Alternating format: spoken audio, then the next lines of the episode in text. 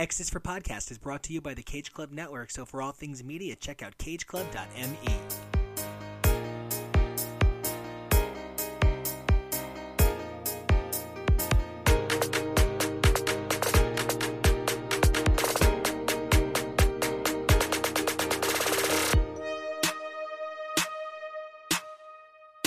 Hey, everybody, welcome back to X's for Podcast, the show where we take a look at the adventures of Marvel's mutants week after week through their many monthly titles. I'm Nico, and you guys can find me on Twitter and Instagram at Nico Action. That's N I C O A C T I O N. After a long wait, it is finally here. We have entered the Hellfire Gala. We couldn't be more excited, and to kick things off, we're going to start off with Marauders number 21, the first official issue of the event. Myself, Jonah, Kyle, Arturo, and newest contributor John take a look not just at the incredible value value of what this issue does now, but the way it takes a look at the history of characters, re examines it, and allows these characters to move forward in the bold new age of Krakoa. Hey, we're looking at you, Frenzy. This has been such an incredible tour de force, and knowing that Duggan is going to be taking the reins on X Men, this is a great point to see where his story is going to go. We hope you guys enjoy as much as we enjoyed making it, and don't forget, if you enjoy what you hear, you'll probably enjoy what you see, so don't forget to subscribe over at YouTube to our regular daily content at the Daily X. And that's on YouTube at X's for Podcast.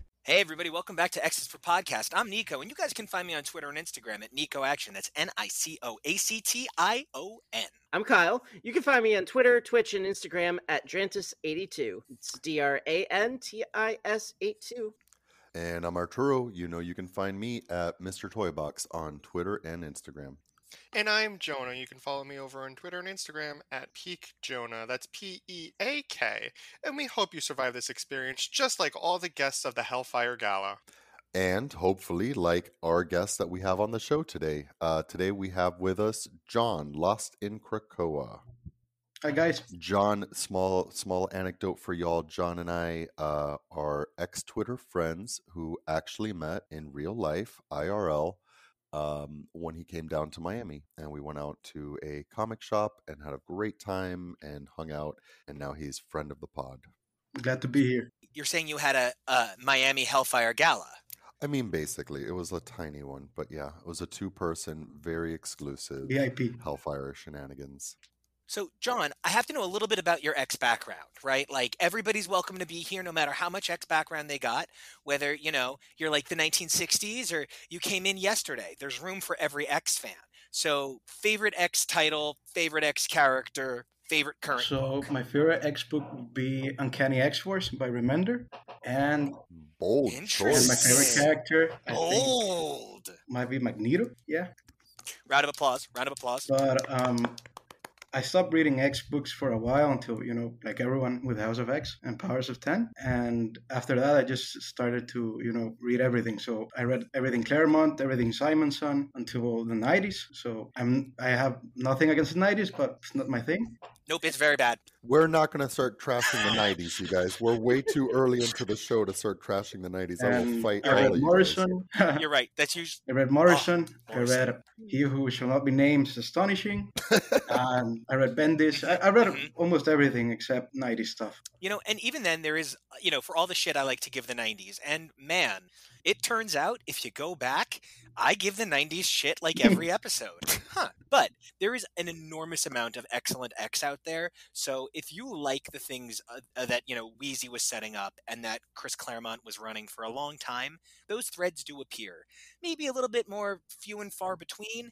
You got to look to like Ben Raab's Excalibur, but in Arturo's defense, there is a lot to love about X Men in the 90s. So I, I should probably ease up a little on it. But of course, we are here today to talk about, I guess, something that's kind of sort of the 80s, if you really think about it, right? Marauders number 21 is one of the most fascinating explorations of character and of story that Marvel's given us in quite some time. Now, this issue, like the majority of Marauders issues, is written by Gerry Duggan with art by Matteo Lolli. Now, there is a backup story in here, which is written by Chris Claremont with art by John Bolton from Classic X Men 7. We've actually discussed this story uh, twice in the last month, and we've talked about this story four times in the two and a half year history of this show.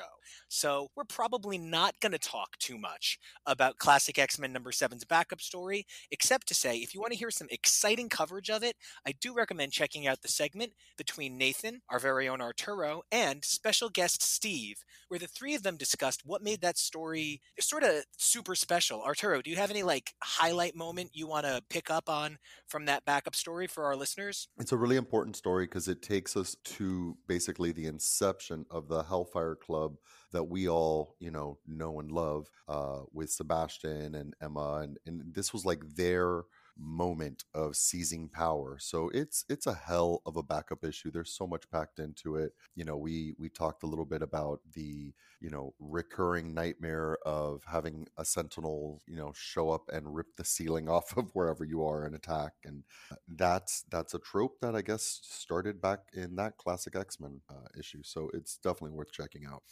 Now, I cannot stress that enough. If you do enjoy that story, you probably do want to check out a number of the other classic X Men issues from around that time. There are more exciting Emma stories, as Jonah might be able to attest from when we originally covered those way back in the day. Jonah, was seeing this story come to its fruition and come to its due fulfilling in any way? Um, I I am inclined to say yes because I really appreciate that they're trying to drive Shino- uh I almost called him Shinobi after his son. No, they're trying to drive Shaw's character in a different way, and I think kind of giving life to this character that he had a relationship with who died off in only a few panels and was never to be seen again, never to be heard again, never to be mentioned again. And have a lot of Shaw's characteristics and maybe even traits be around the death of Lourdes. I'm like, you know what? I really appreciate that they want to give Shaw this kind of character moment. I really do appreciate that this is what they want to do for him.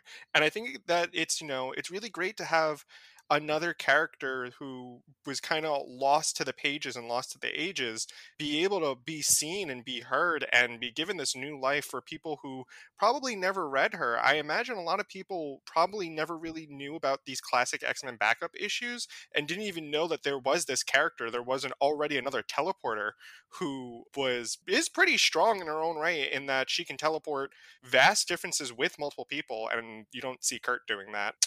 But it also makes me think of well, what other classic X Men uh, backup issues should we talk about more? Should we talk about that camping trip where everybody just kind of picks on Jean, and Jean's just like, "Can everyone just leave me alone for like three minutes?" And they're all like, "But we're a family," and she's like, "I guess you're right." Or that time that they go to oh, you mean that issue that's basically X Twitter? Everybody yes. just picks on Jean all the fucking time, even though we're supposed to be a fucking family. or that time in when they all went to a costume party and there was a guy who just wanted to murder someone. He was just as a clown. There was no other mutants, no special powers. He wasn't a supervillain. He was just, just a, clown. clown. Yeah. Yeah, yeah, we're not going to go to those. No, but we're going to focus on the exciting things that do come out of this issue. Now, I have a specific question. I couldn't help but notice that this is probably the most non X characters I've seen in an X Men issue in quite some time. As a matter of fact, this kind of feels more like a crossover, like in general, like a Marvel Universe crossover than anything. I wonder if that's sort of a reciprocity of the X Men appearing so fluidly in the pages of King in Black and sort of this reintegration of the mutant agenda into the larger picture of Marvel editorial publishing. Kyle, was it almost jarring at this point seeing the homogenization of the multiple offices into one title? Or have you been ready for this? Was your body prepared? Uh oh boy. Uh okay so so um i'm to say that it was jarring but at the same time i've been so so prepared for the mutants to be a part of the rest of the world in general since the start of House of X. So, yeah, I mean, there we've we've been what, a year, year and a half now where they've they've really kind of been on their own in their own little world on Krakoa and not really interacting with anybody with the exception of King in Black and yeah, seeing them actually working with all these character, all these other characters, it's it's kind of nice to see. Now, John, you gave me a pretty good rundown of your X Men experience.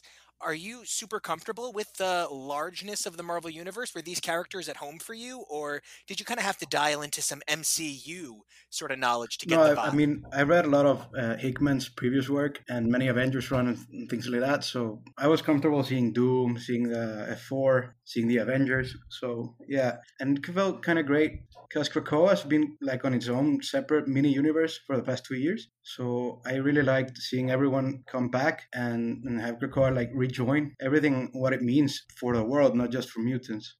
I was slightly less comfortable with all the cameos and appearances of like unknown people and celebrities. I am not good at this game. So I was struggling with like the game of like identifying who the hell is, you know, the, these these special stars or whatever uh, is not anything that I am good at. Well, and I'm going to be honest, I don't dig the meta of that.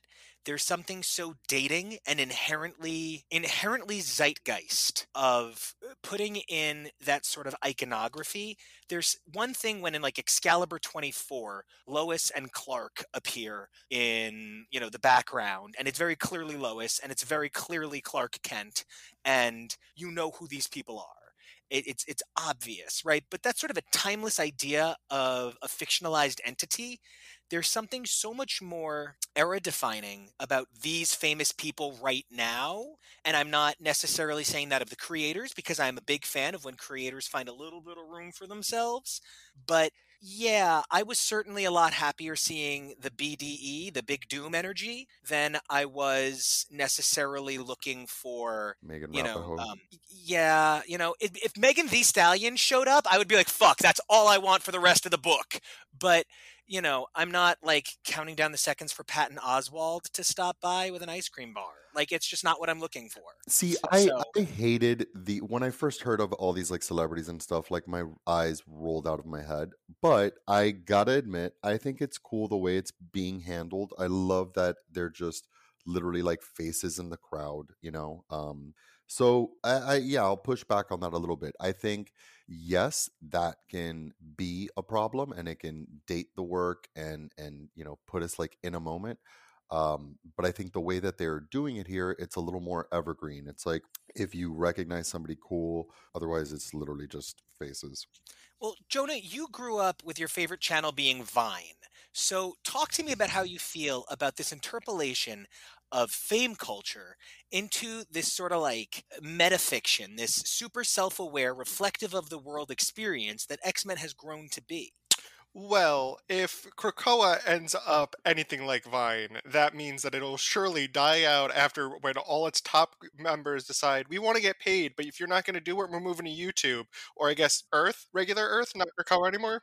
And then Krakoa's be like, well, we can't survive without our top people, and then you just die. But then you come back as another ass. Hold on, pause. Did you just say Krakoa's be like? Because that's my new favorite phrase, and I'm getting a t shirt that says Krakoa's be like a thousand percent.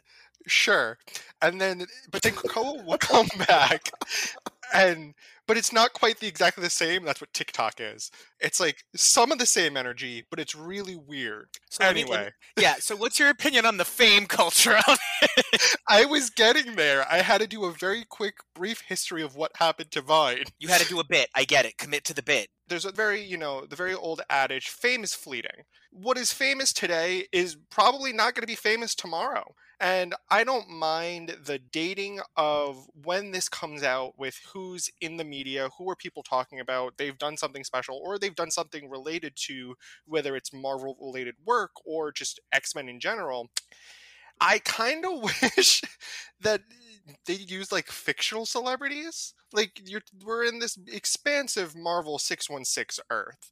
Like I, I don't know. I, I guess it's I don't really I don't really have a problem with it, but I feel like there could have been more interesting people or people that are constantly in the vernacular. I think there were people there that even if I don't recognize them doesn't mean they don't have fame, but you're like, okay, you you it makes you wonder how did you get an invite? Yeah, I mean, I would not have minded seeing Henry Hellrung, who is the actor that played Iron Man in the Iron Man TV show, who ultimately became Tony Stark's sponsor and would go on to lead the book The Order. So, like, he is literally a celebrity in the Marvel Universe with hundreds of appearances. He wouldn't be a bad character to utilize for something like this. I mean, I see why Dazzler's not exactly on on the list, like for like oh a celebrity because she's a mutant. Like you know, this is her thing. She doesn't need the special invite. She is the celebration. How did the rest of you feel about this idea of fame culture, celebrity culture? Were you like me, where you were necessarily put off, or did you get one over like Arturo?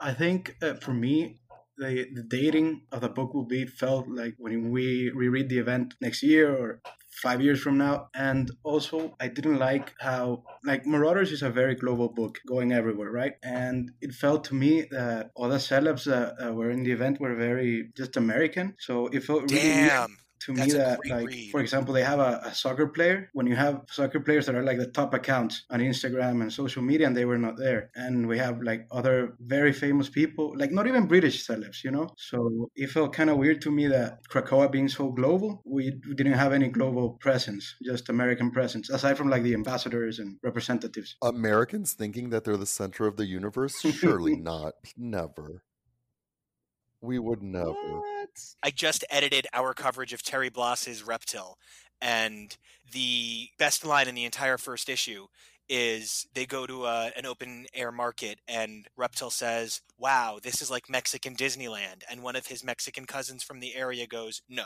Disneyland is Mexican Disneyland. And it's it's just one of those things where like every now and then white people kind of need to hear it and it's a really important realization. I kind of i'm so removed from a lot of the idea of these celebrities i never even considered how exclusionary the list was because i didn't really connect with the idea of the list. So that's a really amazing perspective i hadn't had. The now, list I, is weird let's just you know let's just call it out. The list is mm-hmm. weird it's not it's not like let's just you know look at the past few red carpet events in real life and pull celebrities from that. It's like it's just a weird list. It's not exactly people that you would you know necessarily i don't know. It's it's a very strange collection of people. I want to point out that i think something was really missing from this and i'm like only being a little funny i'm seriously only being a little funny one of the most successful events the TV has been able to produce in the last handful of years is the Doggy Bowl, uh, puppy bowl, like the Puppy Bowl that goes on during the Super Bowl, where it's this sort of animal, funny, cute version of this big thing that generates a lot of excitement and a lot of media attention. I actually would have loved like a Hellfire Gala Animal Edition headed up by Jeff the Land Shark, and he could be in a fabulous little suit that matches Emma's and I just love Jeff Landshark so much. I just reread Deadpool just for more Jeff. So like Jeff's on my mind, but like Jeff and Doop, not that I'm saying Doop isn't an animal, but let's not call Doop a person. So, you know, I do think there's a lot of We draw the line. We draw the line at duping a person. Absolutely. He's a transdimensional vortex. He is a transdimensional vortex who contains an infinite space inside of himself with an um he is biomechanical, biochemical, created in a lab, but he is actually based on an existing creature, which is why there's also a mother of Doop and it's it's it's a really complicated mythos that I'm really glad Pete Milligan is coming to do more you guys wait? Do you guys know who is a person? Her name is Tempo, and she was one Holy of my favorite little little cameos in this issue. Was seeing Tempo welcome uh, Steve Rogers to Krakoa with a flower. I'm so excited to see more tempo. We I know we all know she's coming in the pages of Marauders, and it just it I I felt very well fed seeing her on pan on panel. Well, and there's right? a, there's a certain there's a magic to that because she had been like like not to put it weird, but she'd been like an elite level terrorist for a little bit there, right? Like she was like part of a really she was part of a group that was real good at being real bad. And for Steve Rogers to know who she is in this capacity and let her pin this let him let her pin this flower on him in this beautiful way. It's the magnanimity of Steve Rogers personified in the idea of a creature who deserves the redemption of innocence. And it's that sort of specificity that Gerry Duggan is able to pull out with a single panel that is part of what's made Marauders such an exciting 21 issue ride. It really is the right emotional character beat for the right emotional character response. And that moment made made all of my insides tingle almost as much as them finding a way for my beautiful Robbie Reyes to have a line of dialogue in an issue that he shouldn't even fucking been in. So I loved I loved that little bit. That was that was a nice little uh line there from him and and Thor's response that um every bar is is open when when Thor's involved. so I do want to ask a question. How many people here enjoyed the X-Men Fantastic Four miniseries? I loved it. I remember Twitter, X Twitter, almost burned down during that run, and uh, there was a whole lot of discourse for better or worse. But I gotta admit, like I loved it. It was a little simple, I gotta say, but I, like so many of us, h- hate and resent so much what Dan Slott has done with uh, with Franklin. And I love that Gerry took a moment and a beat to address that in a way. And I, I trust Kitty when she says everything works out in the end, bub. You know, I wish I hadn't paid $20 for it, but I just reread that when I reread Deadpool. I'm, I'm rereading a lot of this era to get excited for the Hellfire Gala's conclusion, to understand what's coming next. I have found the word Inferno has appeared seven times by X Men number four. So, like, things have been burning for a while, right? But um, I I very specifically resent paying twenty dollars for it. I'm not to fucking lie. It should have been an annual, but I liked it. Uh, the retcon makes the event even worse because I, I wasn't like the biggest fan of it, and then the retcon made it completely nonsensical. So yeah, it, it sucks even more now. You know, I, I didn't like it, Well, but yeah, I yeah. do, I did like I think that that very Duggan valid. kind of like hinting, wink, wink, that Franklin's gonna be a mutant again in the future. That's great because you we know Slott's gonna leave someday. So and then everything goes back to the status quo. Dan Slott leaving a book after offensive critical reaction? no way. Now, so here's a question. We, I brought up this Fantastic Four X Men miniseries because um, I have to be honest. Reed Richards giving angry daddy vibes to Xavier in his cute little helmet is the hottest thing I have ever seen Reed Richards do outside of convincing Sue Storm to sleep next to him. I am telling you that that was the hottest Reed Richards I can conjure with my giant brain. So, because I have a huge head. So, I really loved that moment. And I did think the kitty moment with Franklin was cute. Now, Kyle, I remember you had a lot of feelings about Kitty being so well utilized in terms of Franklin. And, you know, you had made comments at the time. It was important to see Kitty be the one who interacted with Franklin because she's one of the only X Men we had seen as a child.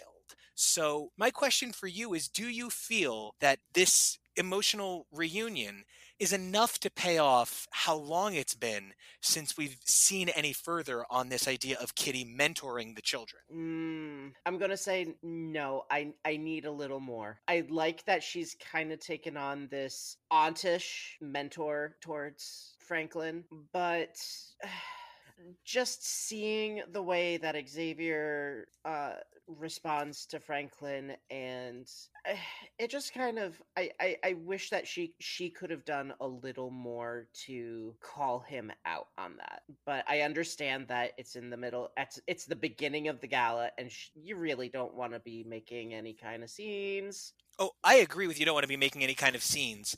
Speaking of scene, Arturo, I kind of I I never like to tell anybody what to cosplay because I don't think that's attractive, right? Telling someone else who to pretend to be is weird. But I kind of desperately need you to cosplay this Stephen Strange. Like you got the look for it, right? I did think that the Stephen Strange inclusion coming right around the announcement of the death of Doctor Strange in September is sort of an interesting, bold choice. Knowing that Magic and Doctor Strange kind of are the two characters that I would connect, did anybody else feel that Doctor Strange just being at the gala just so uneventfully felt like either more has to come or that was a strange little one inclusion? Oh, there's more coming for sure. There there's some interplay there. Like we've seen we've seen Doctor Strange um on Krakoa uh once maybe. Uh, Yeah. He had that interaction with Cable and uh or possibly with Kid Strife. Let's just put that out there. And uh, got to keep my fires burning. Um, I yeah, there's definitely more coming. I think Illyana is a front runner for potential Sorcerer Supreme or, or Sorceress Supreme, the next one. Uh, so yeah, well, I think there's there's going to be a whole whole lot more to Stephen Strange. Now, John, are you a are you a Doctor Strange guy? I, he's really polarizing. Is something I did not know as a big Doctor Strange guy. I didn't realize so many people thought he was really annoying. So, like, how do you feel about Doctor Strange, and how do you feel about magic in your mutants in general? I enjoy magic with mutants. That's that's fun, as we know from from Excalibur back in the day with Davis and Claremont. But I'm not really a big Strange head. I, I don't think I've ever read a Doctor Strange run. Maybe um, the one with Doctor Doom. That's it. So yeah, Interesting. but I would be very excited after the What If magic from back in the day that Illyana takes a mantle. Yeah. You know, that, that would be great if Yeah. you know Stranger dies, but we know there's a movie coming, so take it with a grain of salt. Yeah, I, I don't think he's going to be dead for too long. I feel like I also think you know if Doctor Strange even dies, anybody who's been following Doctor Strange Damnation and the events surrounding Mephisto as he's trapped in the hotel from hell, right? I feel like we're likely to see Doctor Strange trapped in Mephisto's resort than we are to see him truly dead for too long, right? Especially with that movie Well, coming out. So I'm I with want you to on throw out that. a for sure. dark horse candidate Mephisto's resort. for for Sorceress Supreme, but it's gonna be Oh, like who you got? very weird. But it'd be great if Amanda Sefton was the next Sorceress. Oh, Oh, I've already begged Bob Oh. Quinn to please put her in Way of X somewhere. I begged. I, I, I, we still DM, so I occasionally message him, do this. So, like, I get it. keep loving. Amanda Somewhere- Sefton was so great. Somewhere Nathan is listening to this episode and and squealing. He's very happy. Oh my hear gosh, guys, I'm so excited. I really hope Amanda Sefton comes back. Now, I do want to bring up something really lovely from the 90s that actually is a touch tonable piece. Honestly, that one page reunion between Sean and Emma was a lot more Oh my than I thought it God. would be. Yes, that was. I didn't so think good. I would have a reaction. I really thought that would just wash over me and I would message Josh about it or something. But like I actually felt kind of like, oh my god, I'm 15 again. Like I really felt taken back to the end of Gen X and feeling like they never got their final say. And it was it was just really great. I was really happy to see that moment. Well, and that moment included. uh Wait, what was it? That Emma has sent him two invites. Yeah. So what are what are our bets on that? Uh, I think one is to one invite is to the gala, and the other one is either to the Marauders team or the Hellfire Trading Club. yeah, that's, that's what I I believe it's to the Marauders team. Yeah, especially now that Storm has vacated her spot. They're going to need somebody with a big cape that Dave Cockrum designed. Mm-hmm. Love it. why else would you have a cape? That's when X Men have capes and don't fly. I'm like, what's the point? It's just gonna get caught on things. Stop it! Stop it! Stop it! No, No capes. capes. Well, you said that Now- you uh, that you almost had to text Josh when when you read that. I nearly had to text Josh when the, when we got to the the- Rhapsody? the, musical guest star Rhapsody. You guys, Yeah, I got, I got a message from him. bro. I I hope that nobody spoiled it for him. It was a miracle that I was able to like read it read it digitally before anybody spoiled it.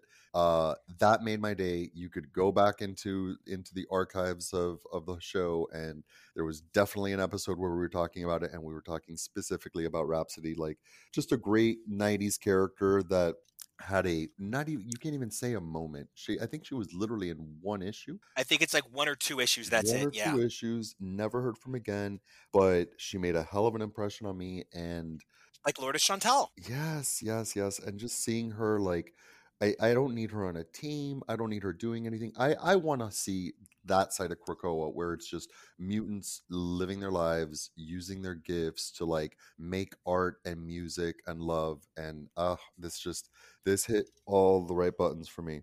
I want them to be an occupational therapy team. Yes. I want them to teach injured people to use their hands again. I want the idea of Krakoan medicine to go a step further. Because as a musician, as a musician who, like Jonah will tell you, like Jonah has said, "Hey, teach me some piano," and I've been like, "Sure, kiddo, let me teach you some piano." And like, as a musician who can best express my feelings through through song, like I actually sometimes struggle to express myself, but if I can get to a piano or a guitar, if I can put my fingers down, I can say it and like I can create something that says how I feel. The idea that the people I want to share that with that I can't sh- like it actually choked me up. Like that is my dream to be able to help everybody understand why I play piano, why I sing, why I play violin, why I play guitar. Like I I want people to feel that and that Gerry Duggan was able to give everyone the feeling of sitting third chair, of being in the drum line, of singing tenor in the chorus. Like there was something palpably honest about a desire to exchange art that I felt from a creator who wanted others to feel the same. And it, it was really moving. It was also a hell of a flex, too, because yes, we're using our bountiful mutant gifts to like eh, have you experience, you know, creating a, a you know, whatever, a, symphony. Uh, but you know, the implication there is also we all we took over all your minds. You know, it's Yeah. a hell of a flex. And I thought Ben Grimm being so kind about it. Like, I love me some Fantastic Four, but like, I've never been the biggest Ben Grimm fan. I talked about it extensively on my show with my husband Kevo, HTML, Husbands Talking More or Less, where we covered every live action iteration of the Fantastic Four ever. And in it, I said that basically, while he's always the best good guy, I, I think the only member of the Fantastic Four I care for less out of like the eight of them is Johnny. It, ben just doesn't do it for me. He's too, I'm gruff. Like, it's just not my cuppa. But the idea that he said, I wish Aunt Petunia could hear me in, in tandem with, because like we've literally this year, well, not this year, but two years ago, we saw Ben be like, get the fuck out of my head. Like, there was just something Gerry Duggan, every time I get to cover a Gerry Duggan book, and I don't put myself on Marauders much because this is all I do, he gets these character moments that open my heart. And like him being like, nobody plays craps without me. That was such a great moment. That was a Logan moment. That was a Ben Grimm moment. I just thought it was mm. the best of why you go drinking with Captain America. He just gets me and and these emotional little micro moments or like Emma and Christian or you know who did anybody else have any other like really oh my god my heart moments? I like seeing the aim guy again and how Yes. Yes! I love that we're not even bothering giving Just him a name. I love that he's not like the the prime, you know, main aim guy. He's just an aim henchman that has tangled with the. I love that. Amy. Not Amy. That's his name, Amy. I hate you. no, you don't. You love me. I really. You're do. like Wait, Jonah. does that That's make a it- really, really if it's clever a joke. guy, if it's a guy, does that make him Amy Man? I'll see myself out till Tuesday. leave. Or as as Doom said, sentimental rube. Doom was fantastic. Oh my god, all of the doom this issue. Doom. Okay, wait. The best comedy moment of this entire issue, I got to give it to uh Doom and the Shi'ar and Emma. Emma's face. oh my god. that I laughed out loud. Like that was just so great. The so Doom is talking about like uh, you know what what the mutants have done here, and Emma says, you know, it's not like we're conquering the Earth. And then next panel, the Shi'ar comes to to express their their uh their congratulations for conquering your home planet. On- that page, I thought there was a nice little callback to I think House of X number one when Doom says, uh, "You say man as though I am not I am less, not more," which is very similar to what Scott said to Reed back in House of X. I, I kind of like seeing that, just like Doom being ultra serious, and his next panel is laughing. I thought it was pretty nice to see that, like two facets of Doom. And I feel like we also kind of got that in how Reed reacted differently to Xavier this time as well. I meant to touch on that. You know, the line between Reed and Doom is so, so slim. It's sort of like the line between Charles and Eric.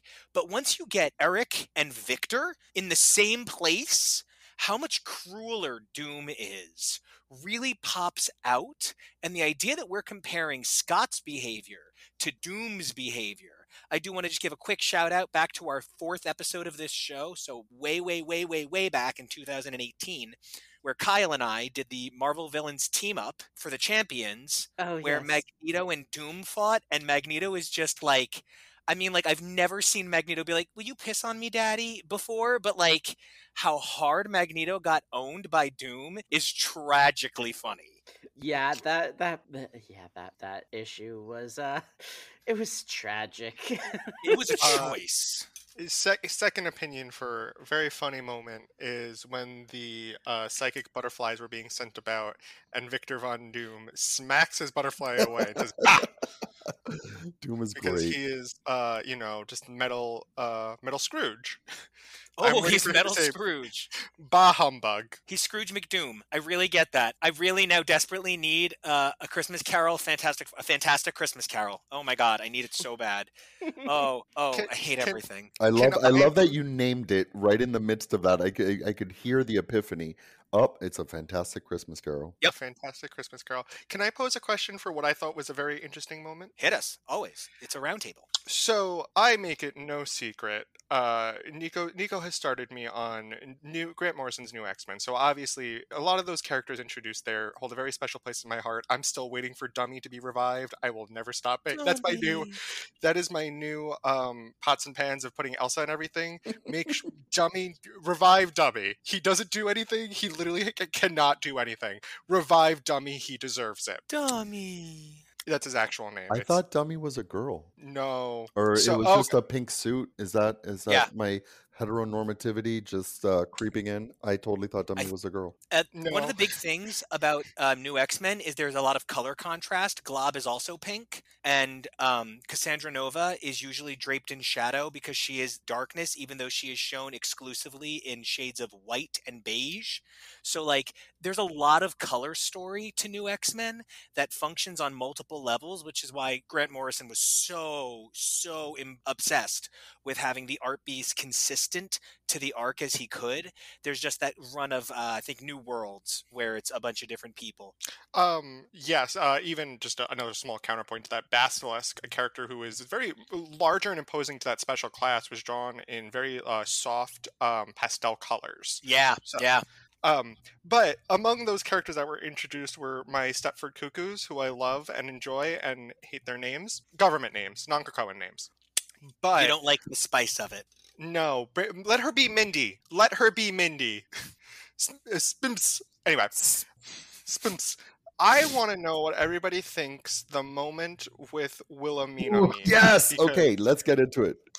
My thought process is: is Wilhelmina the sixth Stepford Cuckoo? Yes! Because if you look at the Ooh. panel of Wilhelmina on that page, and then you look at all of the cuckoos, it's kind of the same. They look exactly the same. Not to say that every white girl with blonde hair and blue eyes looks the same, but like these six white girls with blonde hair and blue eyes look the same. Yes. I'm, I'm going to go on record as saying anything that brings my, my precious Hellfire babies, anything that gets my, my, my wonderful Cade that I love more than is socially acceptable onto the page to harass my precious Quentin, anything that makes that situation worse for Quentin is my number one. So I would really like it if she, one of Quentin's sworn enemies, is the lost sister of Quentin's girlfriend. I would love that.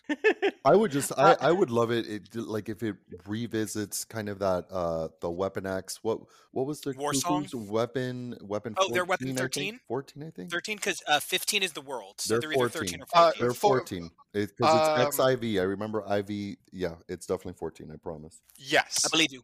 Yeah I think I think that's that's I think you nailed it Jonah I think that is this a six cuckoo because eh, it- what el- what else could she possibly have? What is possible that she could have forgotten that everybody else in Hamas Ferrandi knows and doesn't care about? That's so important to the specifically the cuckoos. I I can't really think of anything else theory wise that she wouldn't just be a missing cuckoo. Like it honestly doesn't. It wouldn't surprise me if there was another one. I, I can't think of a good reason why if Emma Frost had all of her eggs harvested straight up the boot out her ute, I don't see why there can't be a sixth cuckoo. I would love it if there were a bunch more cuckoos because you know what? And I don't mean this like weird, but having just reread Hoxpox, one of the things that stood out to me, number one, was how much they talk about going into space, going into space, let's move the mutants into space.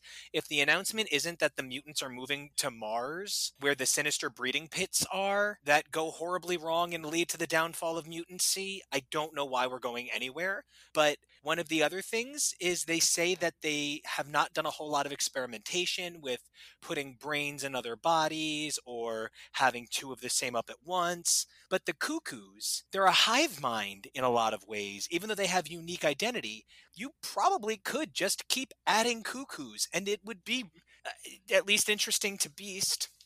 Well, and even to that end, it could be a Laura Gabby situation where there are technically just clones of Emma, but you can have some of them be older, some of them be younger.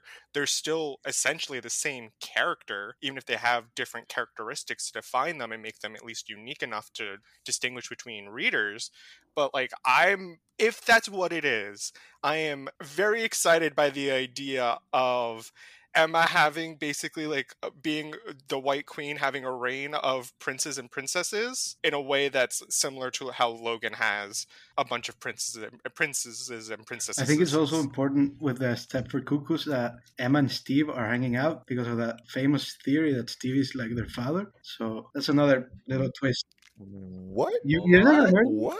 Well, because they're yeah, because they're all it, so. Um, Cap is weapon one, Mhm. and the Cuckoos are weapon fourteen. And Emma Frost was stolen by the Weapons Plus program while she was in her coma during um, from um, Uncanny two eighty two to Uncanny what the fuck is it? Like what what is early Frost? Like 311 312 right? So she's in that 30 issue coma. They stole her eggs hmm and they produced the cuckoos at a weapons plus facility and the people whose dna they have on file are like wade wilson victor creed. There's so many victors um logan uh, steve isaiah. So the theory is where did all of these blonde blue-eyed people come from I love that, and and and I just want to say, like, I sometimes wake up at night in a cold sweat, worrying about uh, the the the future timeline where Emma Frost and Tony Stark hook up.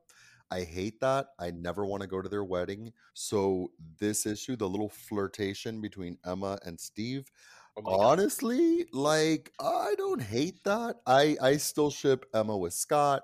I'm down for Emma to have a bunch of like, you know, boy toys, a little Namor here and there, a little, you know, whatever. But hey, Steve Rogers, uh, I think that could be kind of hot. Certainly, and Steve is certainly better than Iron Man. Everyone's Goddamn, better than if she Tony. ever hooks up with Tony Stark, like I, that would just ruin everything. So I, I kind of love this. Too bad. Too bad. He uh, uh Steve thinks about her like his mom. Don't kink shame. yeah i don't think that's gonna work for her Listen, I don't know if you've been on the internet recently, Kyle, because it's this newfound thing called the internet. I don't know if everybody has access to it. Wait, what? But people have been very into uh, this Resident Evil character who Oh, they call like yes. Dami Mommy Vampire. So like uh, Dami Mommies might be having their moment in the sun right now. Yeah, I- but it's not Emma's Mm. thing. Mm, hey maybe it wasn't emma's thing till now Oh, that's a good point. Give her So- a couple drinks. now I, she, she, she doesn't drink; she just likes to have fun. I have a global question. What was your favorite look in this issue? Right? Because we know a number of people have a number of looks, and we know that a number of characters aren't even in like their formal look yet. For me, I thought that Emma's opening page looks in this issue really set the stage for an over the top sort of fantasy. One of the things that I think made this issue so special to me was that I kept, even though I know better, even though I've read what's coming and, you know, I knew what they were doing, I still went into this issue thinking, like, oh, great, there's going to be a big fight and we're going to get stuck in this big fight for nine fucking issues. It's going to be X of Swords again. And no, this was actually really clever character building. Again, I was really impressed by the subtlety of the Christian thing because the Marauders have a spaceship that Christian knows how to drive. So by putting Christian with the Shi'ar, she's literally taking advantage of the fact that her brother has stepped up his game so much that he knows how to work with spaceships. So like everything about this was so spectacular. But I think that first page, yeah, Kate looks cool, but Kate doesn't look like she's in something Callisto wouldn't wear on a Tuesday. You know what I mean? And Sebastian, I just can't even fucking stand him. But like Emma Frost in this fucking cloud, number one, she looks like a fucking Pokemon up here right now. Is that an Altera, Jojo? Is that an Altera that she looks like? Altaria. Altaria. Yeah, she looks like an Altaria, okay? And it just made me go somewhere else. it took me to this new place that I didn't know my X Men could go, and I really loved it. What did you guys think about Matteo Lolli's interpretation of these fantastical outfits initially designed by Russell Dauterman, as well as the rest of the cast of the X Men? I want to talk about Emma's final look in like the penultimate page because it's Yeah. very Do it. Go for it. a lot more revealing than I thought it would be. So it's kind of funny, but Yeah. Yeah, that's, that's but some it's also titties. very in character for her. You can look, but you can never touch. You know. So I thought that's kind of my Because you can favorite look look right in the sense her. of how it relates to Emma's character. Because all the best looks were not here. Well, maybe Jean's look, but yeah. Yeah, I love that Emma's look ha- is like a, a progressive reveal. You know, she starts off with the coat, then she. Uh, for me, it's her second look. Like uh, seeing her walk around with this long train, and I love the, her her fascinator. Like she looks so damn cool. And then yeah, I, I agree. Then her her final look is definitely like the most you know weaponized sexuality uh, of Emma Frost. She looks perfect. For me, it's kind of split. I love Emma's second look. oh yeah, um, so good. yeah, oh my god, It's so so good. she's like a slutty Southern lady. but It's definitely her party. You know, like every yeah. panel that she's in, she just looks like yeah, she's just the boss. She's yeah, so good. and it's and it's like each of her her outfits is a progression of the previous one. So Mhm. you've you had the the giant cloak that she was wearing before that she now drags, and her her shoes are covered. She had those the crystalline shoes originally, and then those got covered up by the whatever those things are. Uh, and then she turns into her full diamond form. So yeah, I, I really enjoy uh, that. Um, but on a more kind of symbolic look, I like Shinobi's that dissolving from white to black look. It's Mhm. very plain, but at the same time, it kind of makes it feel like he's in between two um loyalties. And I think it speaks to the heart of his um like the aspirant he is, right? Because he doesn't want to be the Black King. He's made it clear he wants to own the Hellfire Club.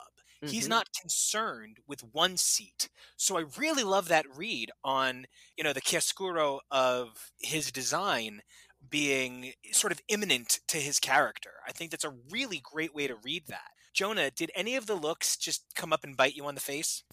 Well, I mean, when Emma Frost has been serving you charisma, uniqueness, nerve, and talent since day one, and, uh, 1979, going strong. where's the body? We found the body. Um, obviously, Emma's looks. I want to give a special notion. I don't know. I really I liked the concept, so I was really interested to see how it would come out. And I really, I really kind of love Magic's look, and that's not because I love my uh, Dark Magical Girl and that I stand everything that Illyana does, but more so, I think it's a really great interpretation of a very avant-garde demon look that she would come up with and use her kind of her magic to have her horns be in place. So something I, I was really appreciative of, and I'm, I'm really excited to get to see more of it in different situations. And one more that I was like, I was on the fence about, and I didn't know if I really liked. I'm kind of now digging Scott's. I don't know what it is about it, but like something about it to me just says this is high art, this is camp, this is fashion. I think things move differently than they stand. That's something that, you know, the opposite can also be true. Seeing something in motion can transform it. I think when we see on occasion uh, a sort of like a flat rendering of a visual iconography, right? Like a sort of this is the outfit. It just it sits on the page as a design. But when you see it interpolated into uh, sort of the grander scale of its functional use, it transforms the idea of it from lines and angles to a functional costume. And I think that is something that is occasionally lacking from these sort of press drops where they're like, look at the costumes. It's not the same thing as look at the character wearing the costume. And that's something that's transformative. I would like to talk about a character wearing a costume, and that character. it- is it- go, who do you who is think it? it is? I'm really upset about that one goddamn Canadian panel, and I have to talk about it for 45 minutes. So, like, if it's not the Canadian panel, I'm fine with it. But like, I am, I have huge problems with Heather and Mac breaking up. I have huge problems with divorcing Heather and Mac in a panel like that. Huge problems. Anyway, Well, I'm sorry for that. Um, no, no, that's not at all what I'm talking about. I'm talking about the Red Bishop. Bishop Oh, so looks so goddamn hot. Matteo So hot. Deserves an award for drawing like the best textured black hair I think uh, ever. Like Bishop's fade, Bishop, oh, Bishop looks so damn hot. I can't take my eyes off Bishop when he's on panel. That's where I'm at. And I feel like those glasses oftentimes get relegated to like, oh, those are Scott's glasses. No, even though it's still that same sort of ruby quartz looking motherfucker, these this is so clearly Bishop. Not just obviously, but like there is something that this look, an open jacket, this is his look now. And it's just fan fucktastic how much personality comes across. John, have you been a fan of Bishop or are you newer to Bishop? I know you said you skipped the 90s, but I wasn't sure if you would perhaps pick back up in time for Bishop's turn in the Claremont Revolution or his Extreme X Men and So, Uncanny X Men. I've been introduced to Bishop two, t- well, three times. First in Age of Apocalypse, right, like right before, because I, I have read Age of Apocalypse. My second like big intro to him was Second Coming and Messiah War and all that, and Mm, Messiah ooh. Complex.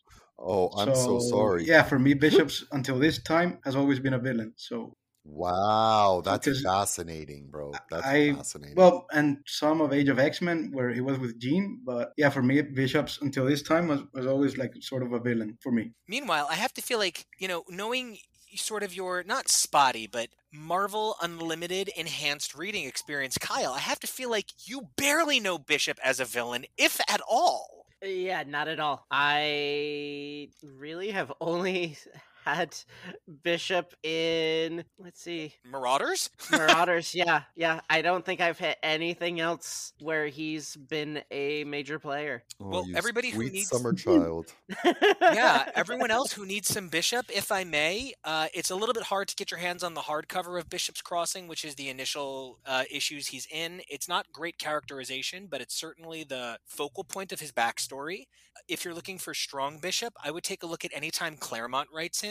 There is something very bold and noble about Claremont's interpretation of Bishop. I still do not like Iceman's luck. Oh, that's controversial. Yeah, I mean it's Controversial yet brave. controversial yet brave. I, I get that it's not everybody's uh, cup of tea, but I just I like seeing some of the boys, you know, playing with gender and clothes and just like having fun with it. Like Christian's look, also not exactly, you know, a suit and tie. I, I'm into it. I'm into a boy in a skirt. Oh, absolutely. I love that. I just I, I don't know if I'm a fan of the design. But something that I really do appreciate about the entirety of what it seems like the Hellfire Gala is doing is that we're going to get like beats and uh, beats, bits and pieces a little bit at a time of what's exactly going on because at the end of this issue, it's after midnight and everybody's leaving and going home, but it's like, no, tons of shit has gone down already and we have to see how everything's playing out. Mm, For me, the defining line was at the end when Emma's speaking with the Brazilian ambassador, and, and the ambassador says, Mm, "We will galvanize humanity in a way it never was to confront the threat posed by mutant kind." So whatever is revealed in in the next few issues, especially planet size, it's gonna be really, really huge.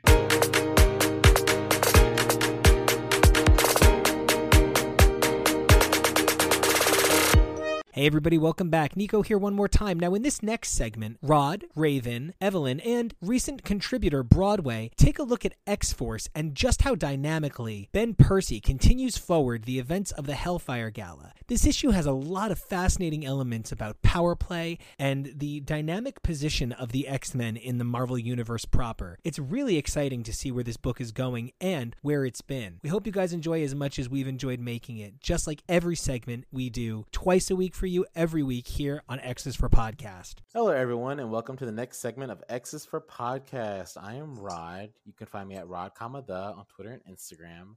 And today we have with us the excellent Evelyn. Hi, I'm Evelyn, the Comic Canary. And I'm Raven, aka Dame Red Bento. Uh, we also have with us a guest, Broadway. How are you doing? I'm good. Hi, everyone. I'm Broadway. You can find me on Twitter at bway3rd. That's B W A Y 3RD. Nice. Today we are talking about X Force, issue 20. the writer is Benjamin Percy. The artist is Joshua Cassara. The color artist is Guru EFX. And the letter is VC's Joe Caramagna. And the design is Tom Muller. And this is part of the Hellfire Gala. So the whole event segment. And this is, I guess, Mhm. part two Because this is right after the Marauders one, right? This is Yeah, or in or order. one point five. One point However you want to, yeah, however you want to look at it.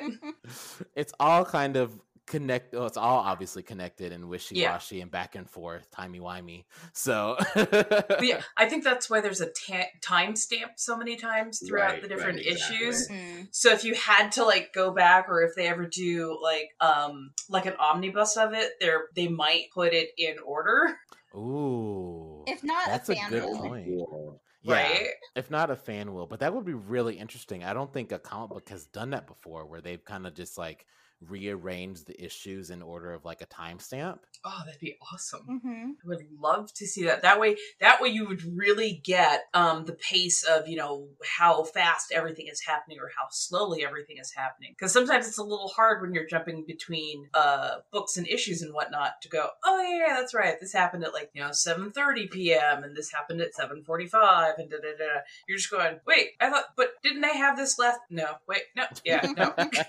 so you know, it would be kind of cool to have this uh, put in order for us. I guess later on, that'd be really interesting. Mhm. Maybe do like the um maybe do you know X of Swords has like chapters, right? They could do like Mhm. each chapter is like an hour or like 30 minute segments. Ah, To Yeah. combine like all of that. Mm-hmm. I I think think that'd that'd be be- great. I feel like that'd be really smart on their part, and it'd probably sell a bit more because people would be Mhm. interested to see this new style of like Mhm. written. And then you just put all like who wrote it and everything just in the beginning, like a big list on one page. Mhm. That way you like and like list what pages they're on. I mean, it would be a lot of Mhm. work for like the person editing the book.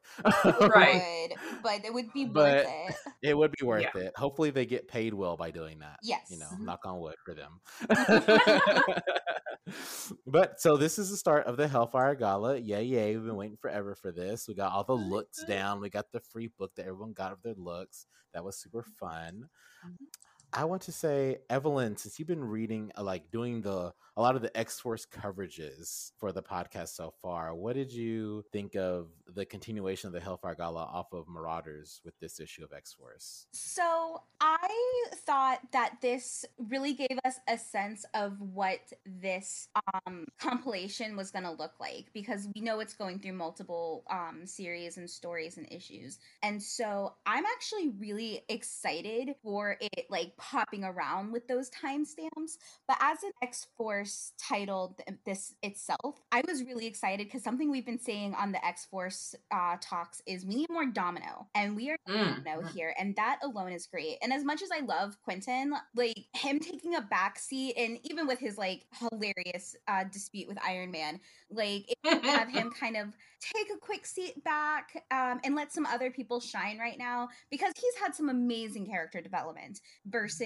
Domino. She's literally been in the background. So seeing her here was really great. And even though I cannot stand Beast, it's nice kind of getting a little bit more about what he's up to. I want to figure out what he's up to so I can bitch about it more. I mean, you're not wrong. You're not wrong. Yeah, that's one of the things I'm really because we know the um after the Hellfire Gala is gonna be the trial of Magneto. Like that's the next like kind of big Mhm. segment they're doing. It's only gonna be like five issues, but it's like a big thing because Mhm. it's Magneto. But I'm like, see, after reading this issue, I'm like, how are we not having a trial of Beast? right? Unless it's the Right? um, I feel like Beast plan needs- to throw I us off the Alright, scent. go ahead.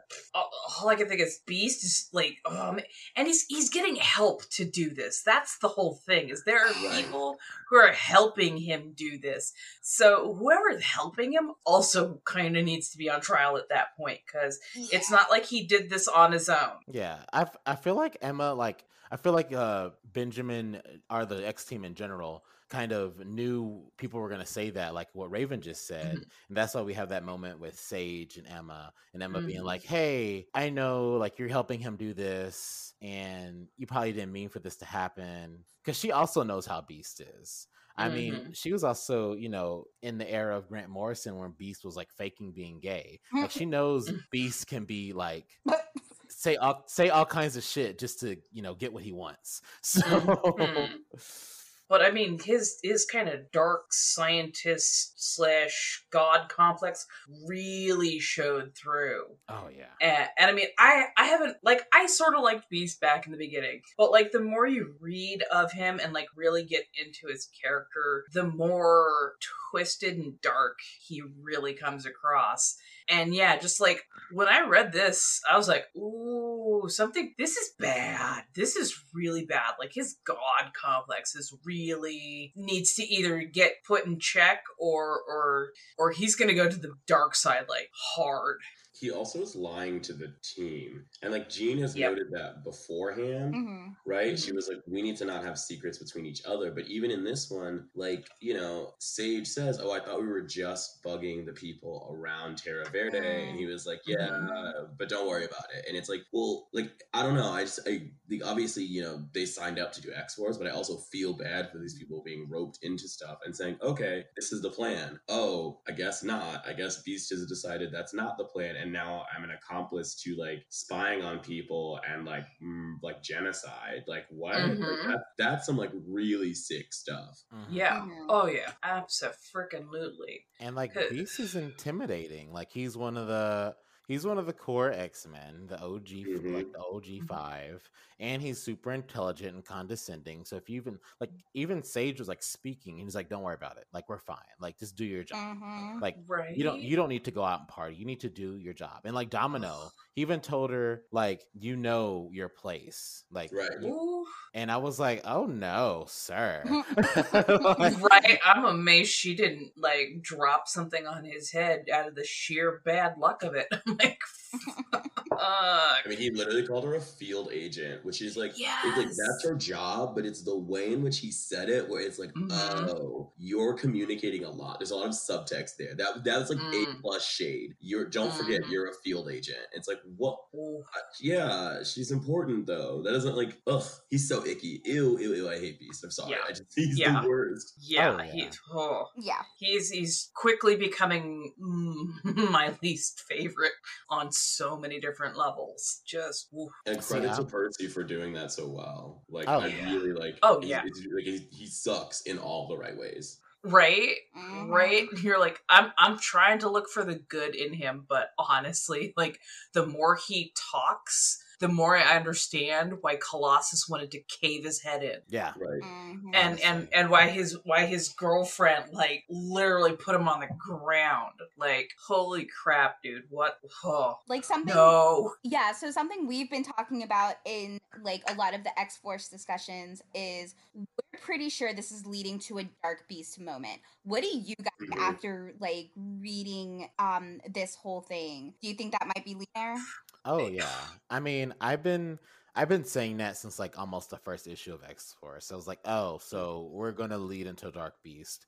And I love I personally love that. I mean, Beast has never been my favorite, but I do love it when he's crazy evil. And because it's just so interesting to read. Like I hate that he's doing this to the characters that I like, and it's like it, and I, it's uh, so icky, and I don't want it to happen.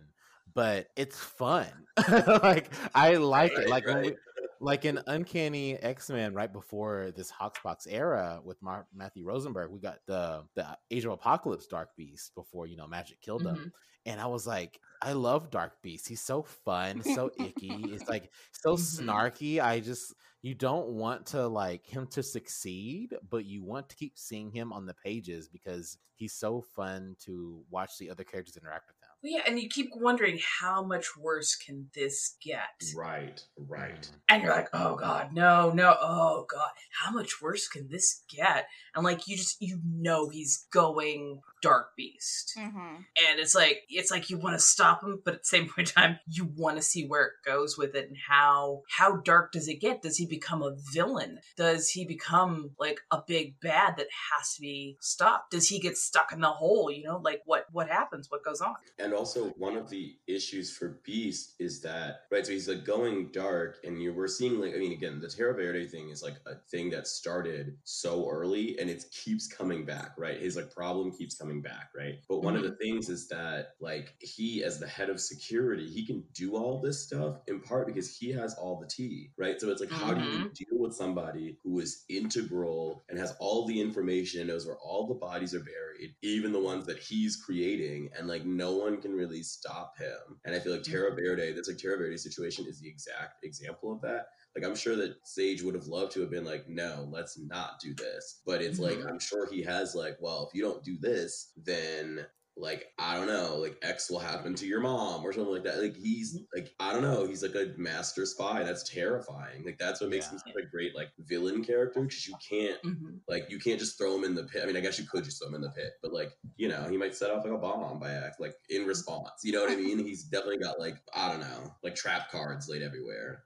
Yeah, well, I mean, I mean, you know, say he has some sort of blackmailing information on somebody, and uh, you know, it has to be set every day at like eight a.m. Well, you know, you put them in the hole, and eight a.m. comes around. Suddenly, everybody suddenly knows your business, and then some. You know, whether it's everybody on Krakoa or everybody in the world. I mean, you could seriously foobar an entire nation that way. So yeah, it's it's it's kind of scary. Yeah, that's um that's a really good point. I was gonna I'm gonna bring up another point after that, but I didn't even think about that. Thank y'all for bringing that up because I was thinking more along the lines of you know he especially in this issue he's so in good terms with Xavier, like mm, because Xavier is like the da- like the boss, not the boss, but like the head of Krakoa. You know Ugh. for. For for better or for worse, obviously worse, but Worse. like he's, He's he's there. He, he's, He's shady. so shady. Yeah, oh he- my god. Yeah, he's shady too, and that's why him and Beast get along, and that's why Beast can do whatever he wants because he's like, well, Xavier has my back. Xavier's gonna approve it, and if Xavier wants it, then Magneto's gonna want it, and then I get to do what I want. Oof. So, but especially even if Xavier does turn on him, I didn't even think of the aspect of him having Mhm. like fail safes, like Oh, what yeah. y'all talking Right. and that even Right, makes but it even also, like, scarier. right. Mhm. No, if anybody's gonna have fail safes, it'd be Beast. Mhm. But uh, I would also note that like Xavier was in the Illuminati, right? So I'm currently reading like Hickman's run on Avengers as well, and Xavier was on the Illuminati until he died in Avengers vs X Men. And who replaced him? Beast, right?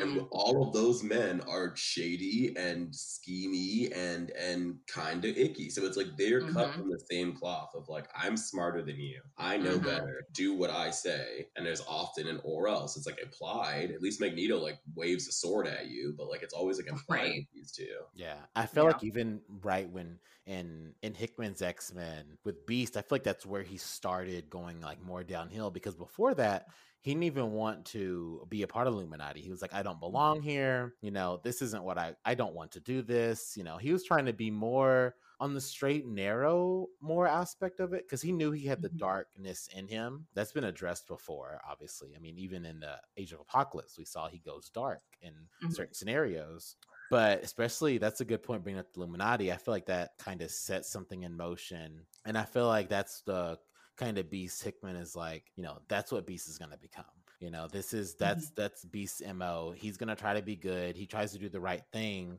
but it's in his own self-interest and that's why we have this little information sheet where he says well you can just call me a god like you why can't Right. they why can't they call me a god because i'm smart and i can you know give them everything they want i should be Mhm. revered as a god Yeah, yeah. It was the way he said it that just made it so creepy, and like you could see that it was going to go dark. he's like, you know, we're offering all of these. You know, if God were to come down from heaven and say, I could give you, you know, care and food and you know, watch over you and protect you, they you would fall to your knees and thank him. But when I do it, people question it. I'm like, ooh, ooh, no, honey, oh no, no, no.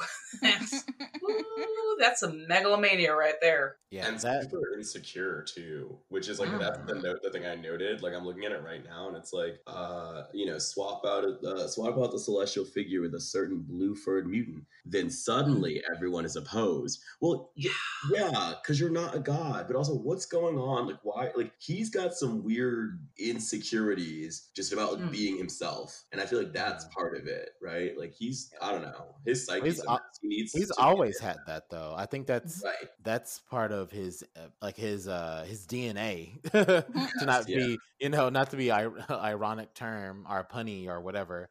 That's always been his thing. He's like, I don't want to be this. I want to be human. I don't want to look like a cat. I don't want to you know all his Right, transformations. exactly. It's all yeah. It always messes with him. I feel like the only time he was like kind of happy, um, without wanting to change himself, uh, ironically enough, is when he was with, with Abigail Brand because Mhm. she liked him being like blue and everything because she, you know, is part alien and mutant and she's dealt with all that. So she saw, you know, nothing strange being with him because you know he's not. He's actually better looking than a lot of the people she's met. So Well, I mean, like the the more I go back and, and look at Beast's backstories and everything, I realize more and more he's a raging narcissist. Oh yeah. He needs to be praised, and when he's not praised, it really rubs him the wrong way. So I don't even think it's just insecurity. It's it's the fact that he has to be praised as being the best or the smartest or, you know, the only person in the room who actually knows what's going on kind of thing. And when he's not, it makes him go darker and darker. Just like any other narcissist. If you don't pay a narcissist enough attention and give them enough praise, they become very dark, toxic, destructive people. And mm. that's really the route he's headed. Oh yeah. Going on a, mo- a, a talking about destruction and narcissistic. Um, I want to. We talked a little bit th- about this in the green room before we started recording, but uh, by the way, we didn't get to talk about it with you, and I want to know your opinion on it. Mm. The in the beginning of this comic, you know, we get a little bit Mhm. more an extended extended version of the Marauders uh, interaction between Iron Man and Quentin Quire. What did you think about that whole interaction? Yeah, I mean, I'm definitely one of those people who's like Tony Stark is a dickhead, and like, and so is Quentin. So seeing them, I mean, they noted. I think Sage or Domino noted that they're, they're cut from the same cloth, but it was just weird to be like, I don't know, like Tony comes in hot for no reason, and I hate people like that. Like, I cannot stand mm-hmm. people where it's just like, oh, you just got here and you're al- you already have an attitude and like an air about you. It's like, yo, just have fun. It's a gala. Mhm. Dress up, Well, have fun. It's peak exactly. Tony though. But it, it rubs me so much the wrong way because A, he's like, I'm not walking through your gate. B, I'm not going to be, you know, wearing your flower, you know, to get in. See, I'm not going to let you even do a, a, a base level scan to make sure I am Tony Stark. Because for all we know, it could be a shapeshifter who's got a little bit of tech on posing as Tony Stark. And, you know, that could be a disaster in of its own self. But yeah, the fact that he is such a dick just straight off the bat. Like Quentin, Quentin's a dick. We get it. But he's also trying to do his job as security at the front gates. And and Tony is not allowing him do that, which uh so much bad with that right there. And they know how unsafe like gathering this many mutants together is. Like that's one of the kooky things about Mhm. the Avengers is that it's like it's not that they don't know that like Genosha happened, right? So like we're having this Mhm. event and they're like scanning people so that you know there's no terrorism because there are people that want to do that, and you're like, no, Mm-hmm. I'm Tony Stark, I'm too good for that. It's like you're too good for other people's safety and comfort. Like that's your personality. He's the reason there was civil war. Yep. Essentially, You know, yeah. he he doesn't give a fuck about anybody. Pardon the swearing, but he doesn't give a fuck about anybody else's safety or comfort or well being. He cares that everybody does what he tells them to. It's he's such a sociopath. He And has Jeff is one set. Illuminati with him. Right. Right? Yeah. Ooh, that should tell you so many things. Like right there, like mm, yeah, yeah, but yeah. Oh god, he was he was fucking awful. He's a very But, oh- textbook narcissist. Yes. He, he super super duper is. But can we talk about some of the outfits? Like what the hell Charles is wearing, looking like something fresh out of a Yeezy Katy Perry freaking music video. like what I, it's shit was that? it's completely ridiculous, and I kind of love it. in, a, Agreed, in, an, in a- agreed. right in an ironic way because Xavier, you we never really see him extravagant, and this oh just screams narcissism. Like I mean, it- so it- badly. it screams him. Oh, so, and he's like the the granddaddy of the of the whole nation. So he's wearing gold and being like, I am like the one of the kings of the castle, you know, and don't want that to be the case, but it is the case as of right now in retrospect. uh, even though he doesn't want people to think that. But like with this outfit, how can you not? right? Even Emma is shooting him daggers like, motherfucker. it's so tacky in in the right way and i'm sure he doesn't think it's that tacky like i'm sure he thinks he's flexing on everyone but it's like of course you think that because you're also a narcissist uh, but this is just like gaudy in all of the in all of the right ways This is true. This is so true. Oh, definitely. I want to say, speaking of outfits, one of my favorite things in general with events like this where all the characters get together is moments where we get like not really in speech bubbles it's them just seeing all of them in their different outfits. And we see this when domino is like you're not missing anything sage even though she's lying to her because she's missing everything. Right. Um, but like this whole page of like it's for the viewers i'm looking at like page nine of the issue if you can follow along. Um but like in this page you get like doctor strange pouring doom coffee out of like a magic Mhm. circle you get shuri and Wiz Kid dancing together i'm just like oh i i love it so much I know.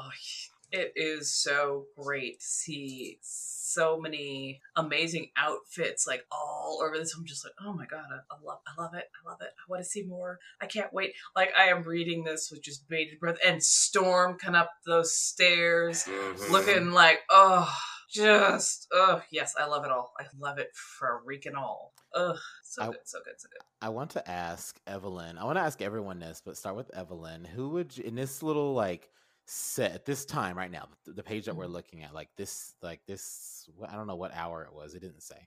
Um, Well, this is but- near the uh, seven o'clock, eight o'clock mark. yeah. yeah, there we go.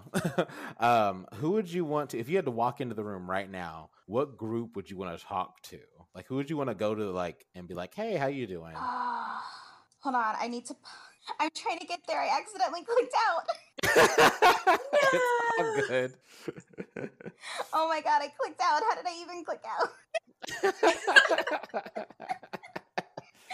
I I ended up on the Deadpool page. Hold on. we'll talk about Deadpool next. That's for sure. Oh my goodness. Oh my god, this stupid fucking phone. Mm, Hello, Steve Rogers. Oh, that part was hilarious. Same, MS, same. Okay, I'm there. Um, okay. I had to get a quick refresher of everything in the room. Um, I mean, yes, Storm looks gorgeous, and the whole like thing from like Steve and Doom that we know happened in Marauders is like probably the aftermath right there. But like just seeing like I don't know, it's kind of in between WizKid and Shuri dancing. I think that's Shuri. Mhm. Yeah, it's Oh, Like, yeah. Okay, yeah. Yeah, so with WizKid and Shuri. Shuri dancing, which just seems bomb. Or um Doctor Strange pouring beer for Doctor Doom. Like, I would be like, have a mug, like, hi. Because you know that beer is like something special. Like that's some good beer. yeah. You know Doctor Strange ain't wasting his magic on piss. right? Right? No, no Coors Light over here. uh, what about you, Broadway? So I um I agree with both of those. Um and I would also add Cyclops, Synch, and I can't tell who this other person is, their back is turned, but I would just like to see Cyclops and Synch interact because they don't strike me as very similar people, but they're gonna be on the same team. And I would be like fanboying the whole time because heroes of Krakoa. But also, I would be like, wow, like Synch, you're so dreamy, and like your like jacket is so pretty, and like Cyclops, you're also dreamy, and your visor is very intimidating. Like I, I would just be like a little like a, a little girl like twirling my hair, and I would like to just know what they talk about. I love that. That I didn't even think about them being there, but that would be really fun. what about you, Yeah. Raven? Oh, girl. You got to ask me where I'd be. You know I'd be up with Mystique and Rachel being like, thank you, Jesus. I'm here with my little goth girls. I'm going to be over here just, you know, finding out the tea, seeing if I can join the team. What do I need to do to become a, like, super spy and shit? like, I would, I would totally be with Rachel and, and Mystique just hanging on the edges and talking shit. and petting amazing baby. Oh, amazing baby. Right? She's like pulling him along. Come here. Right. Oh yeah. but yeah, no, I, I would absolutely have fun with them and just hanging around on the outside and seeing everything that's going on, slowly spilling tea and talking trash. I love it. I love it. I I was gonna say at first Shuri and Wizkid, um, because I just want to know what their conversation would be. Like, because they're both super and like intelligent people and create so many different things. I mean, I know they're dancing right now and not talking science, so that probably wouldn't Mhm. even be that much. But still, it'd be really cool. But since I'm gonna pick something different and I'm going to say something really basic, and I would want to because I already see another character. I don't know who that is, but um, feeling on Thor's arm. Mhm. Um, Oh, I would yeah. also go over there and feel Thor's arm. I'd be like, well, I'm next after whoever this person is is feeling on him, because Thor wouldn't mind. Thor does not care. He wants you to. He wants you to admire him. He wants everybody to touch his body. So I am sure you'd be asking him if you'd like to see a thunderclap. I I am sure Odin's son is very generous in bed, honestly. he, he has he has all kinds of people coming back for seconds. So I'm right? Making I'm it rain. right. I'm sure he's very good. I mean, he has thousands of years of practice, so you can't be bad Right. at it. You have so much practice. One would hope. Like he could definitely send me to Valhalla. Like I'm okay with you are worthy. That.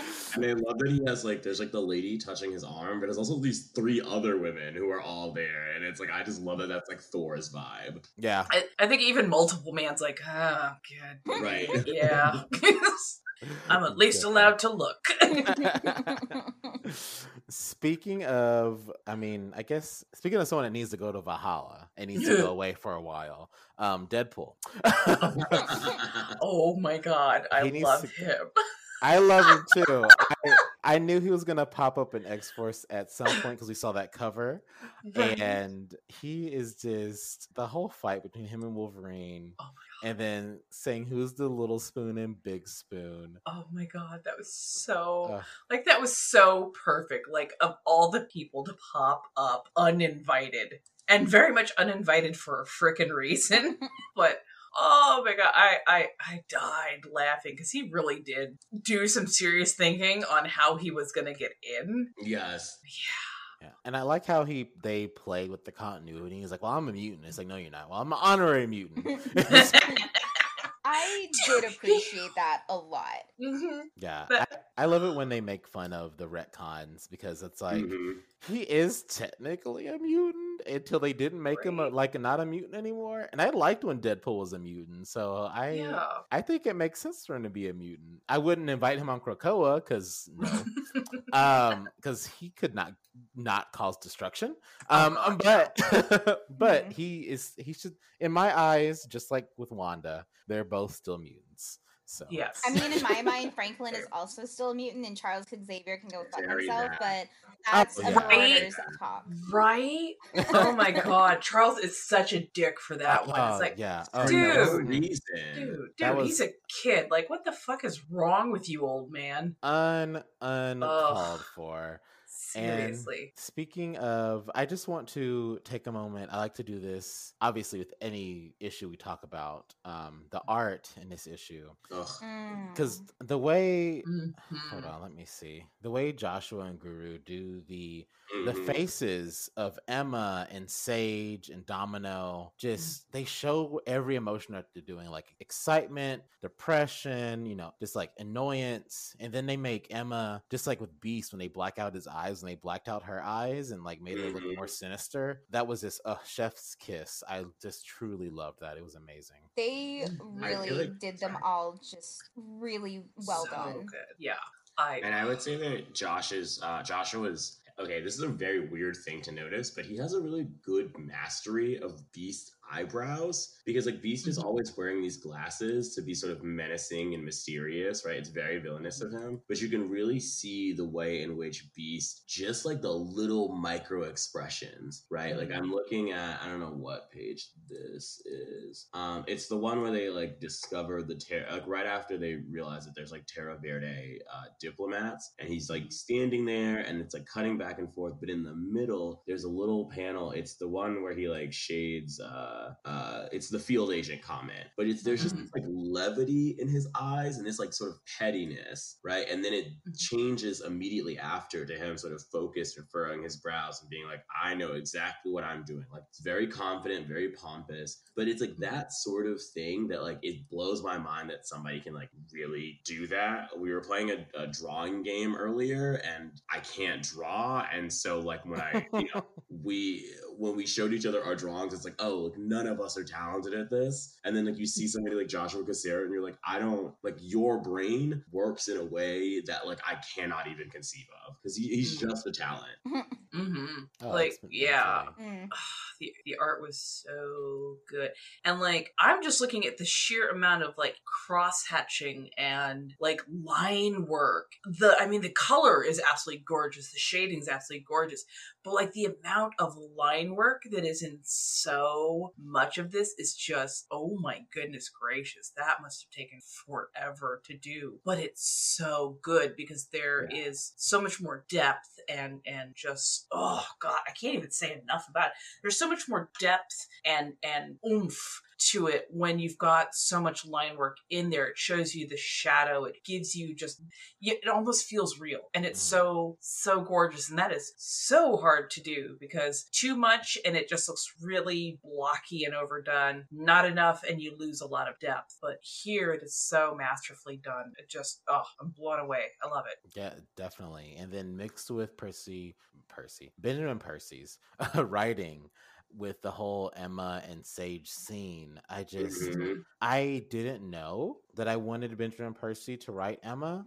And now mm-hmm. I'm like, can Emma, she doesn't belong on X Force at all, but I just need Benjamin Percy to write Emma some more because this was mm. so fantastic. I loved the way she interacted with Sage and that she like shaded Beast, but then like without even really saying anything. And just, it's just so Emma. Mhm. It's quintessential Emma. Like if I wanted to explain Emma Frost to someone, this would probably be some of the pages that I would show them because it's mm-hmm. like this is this is her. She she's reading the room, she's planning, she's super intelligent, she knows what's happening, and she doesn't even have to use her telepathy to even figure it out. That's just Right. her own in- intellect. Hmm i love it Yeah. I just fucking love it She kept calling uh, Sage darling, and it's those little things that just give Emma that air. Like I just, I just love it. Like what's happening here, darling? Like I, I, I, I Mm. can't even like say it the way like she said. I can like hear her say it in my mind. It's just perfect.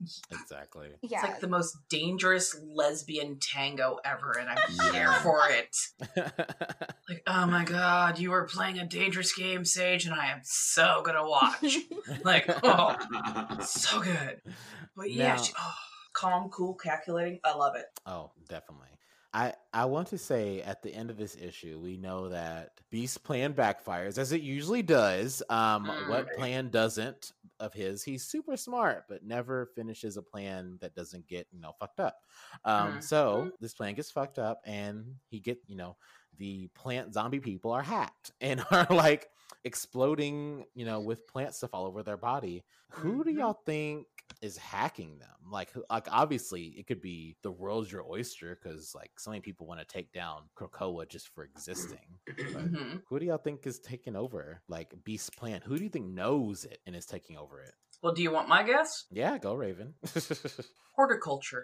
oh, Mm. If anybody was going to be able to develop the technology to, mm, you know, mutate or have a covert plant, pun, pun intended here, but have a covert plant that you know activated when you know certain chemical components touched other certain chemical components you know such as water to the face or whatever i would think it would be Hordeculture and um, we've seen them in uh, what was it curse of man thing Yes. so we know that they're alive and well. We know that they are still trying to, you know, slowly wean out the bad seeds of the world, as it were. And what better place to do that than a gathering of the nation's, like, leaders, ambassadors, you know, people who are deep into politics and whatnot. And, you know, who's going to get blamed for it? Frickin' Krakoa is going to get blamed for it. The mutants will get blamed for it, you know, but who's not going to get blamed for it? Hordeculture. So, yeah, I mean, just, ooh, mm, yeah, my guess is that they have a hand in this. Yeah, I mean, I would definitely agree.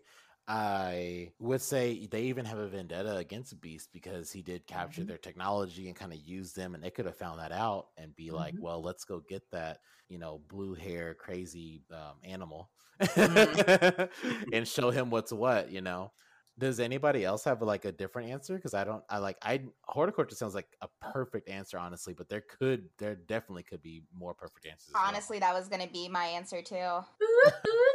it just fits so well.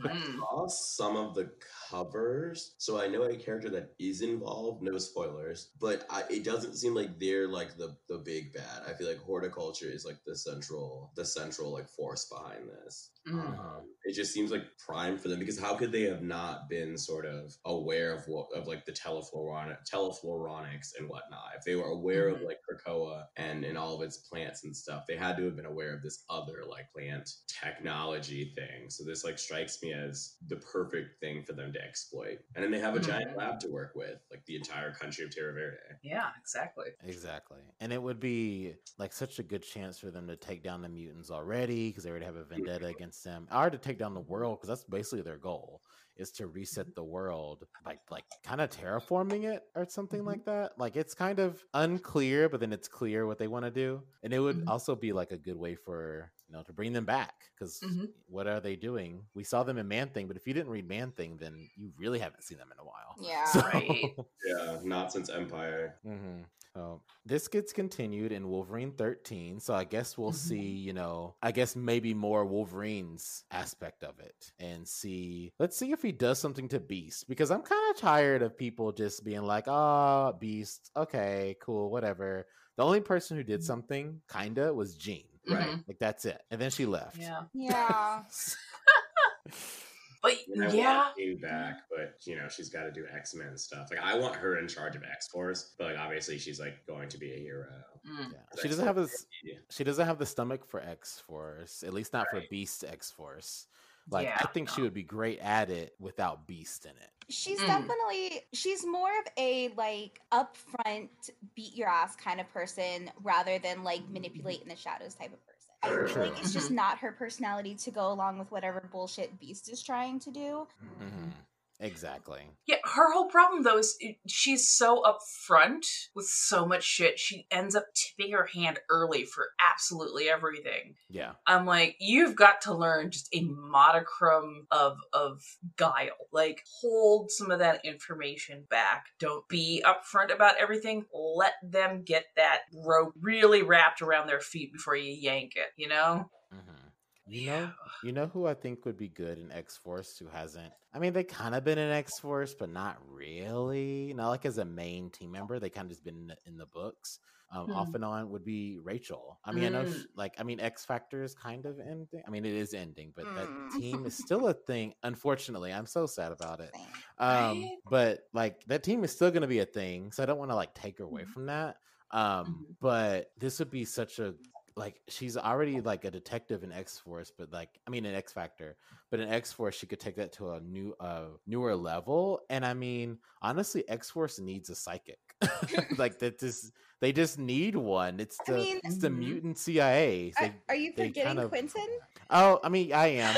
I But am. he's he look, doesn't, I mean- he doesn't use it that much. Like he kind of does, but Quentin. So.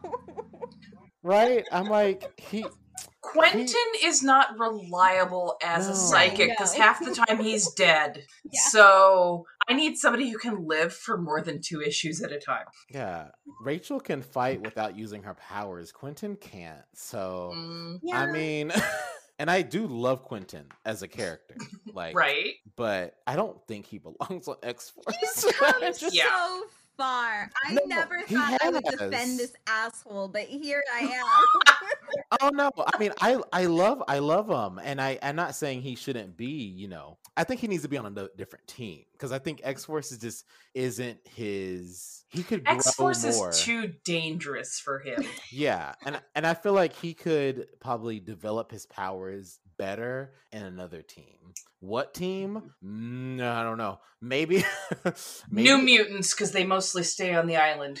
New Mutants, or maybe even if they do bring back X Factor, another form of it, he could go there because they're all about emotional growth, Mhm. and he's on that path. and he would definitely benefit from those characters interacting with him. Mhm.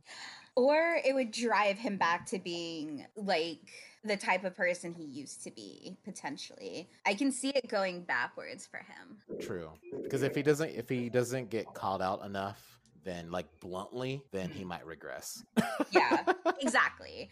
And like that's that's almost why I think he does fit so well on X Force because he is almost like forced to be a better person and like forced to like put his money where his mouth is, you know? X forced. Sorry. X-Force. Hey, Exactly. uh, Oh. it's right there. It's right there. I do like I I do see that, and I would agree with that because he has gotten better as a person just because of being on this team. Yeah. He just needs to get. He needs to train. He needs does. to No, I fully agree with that.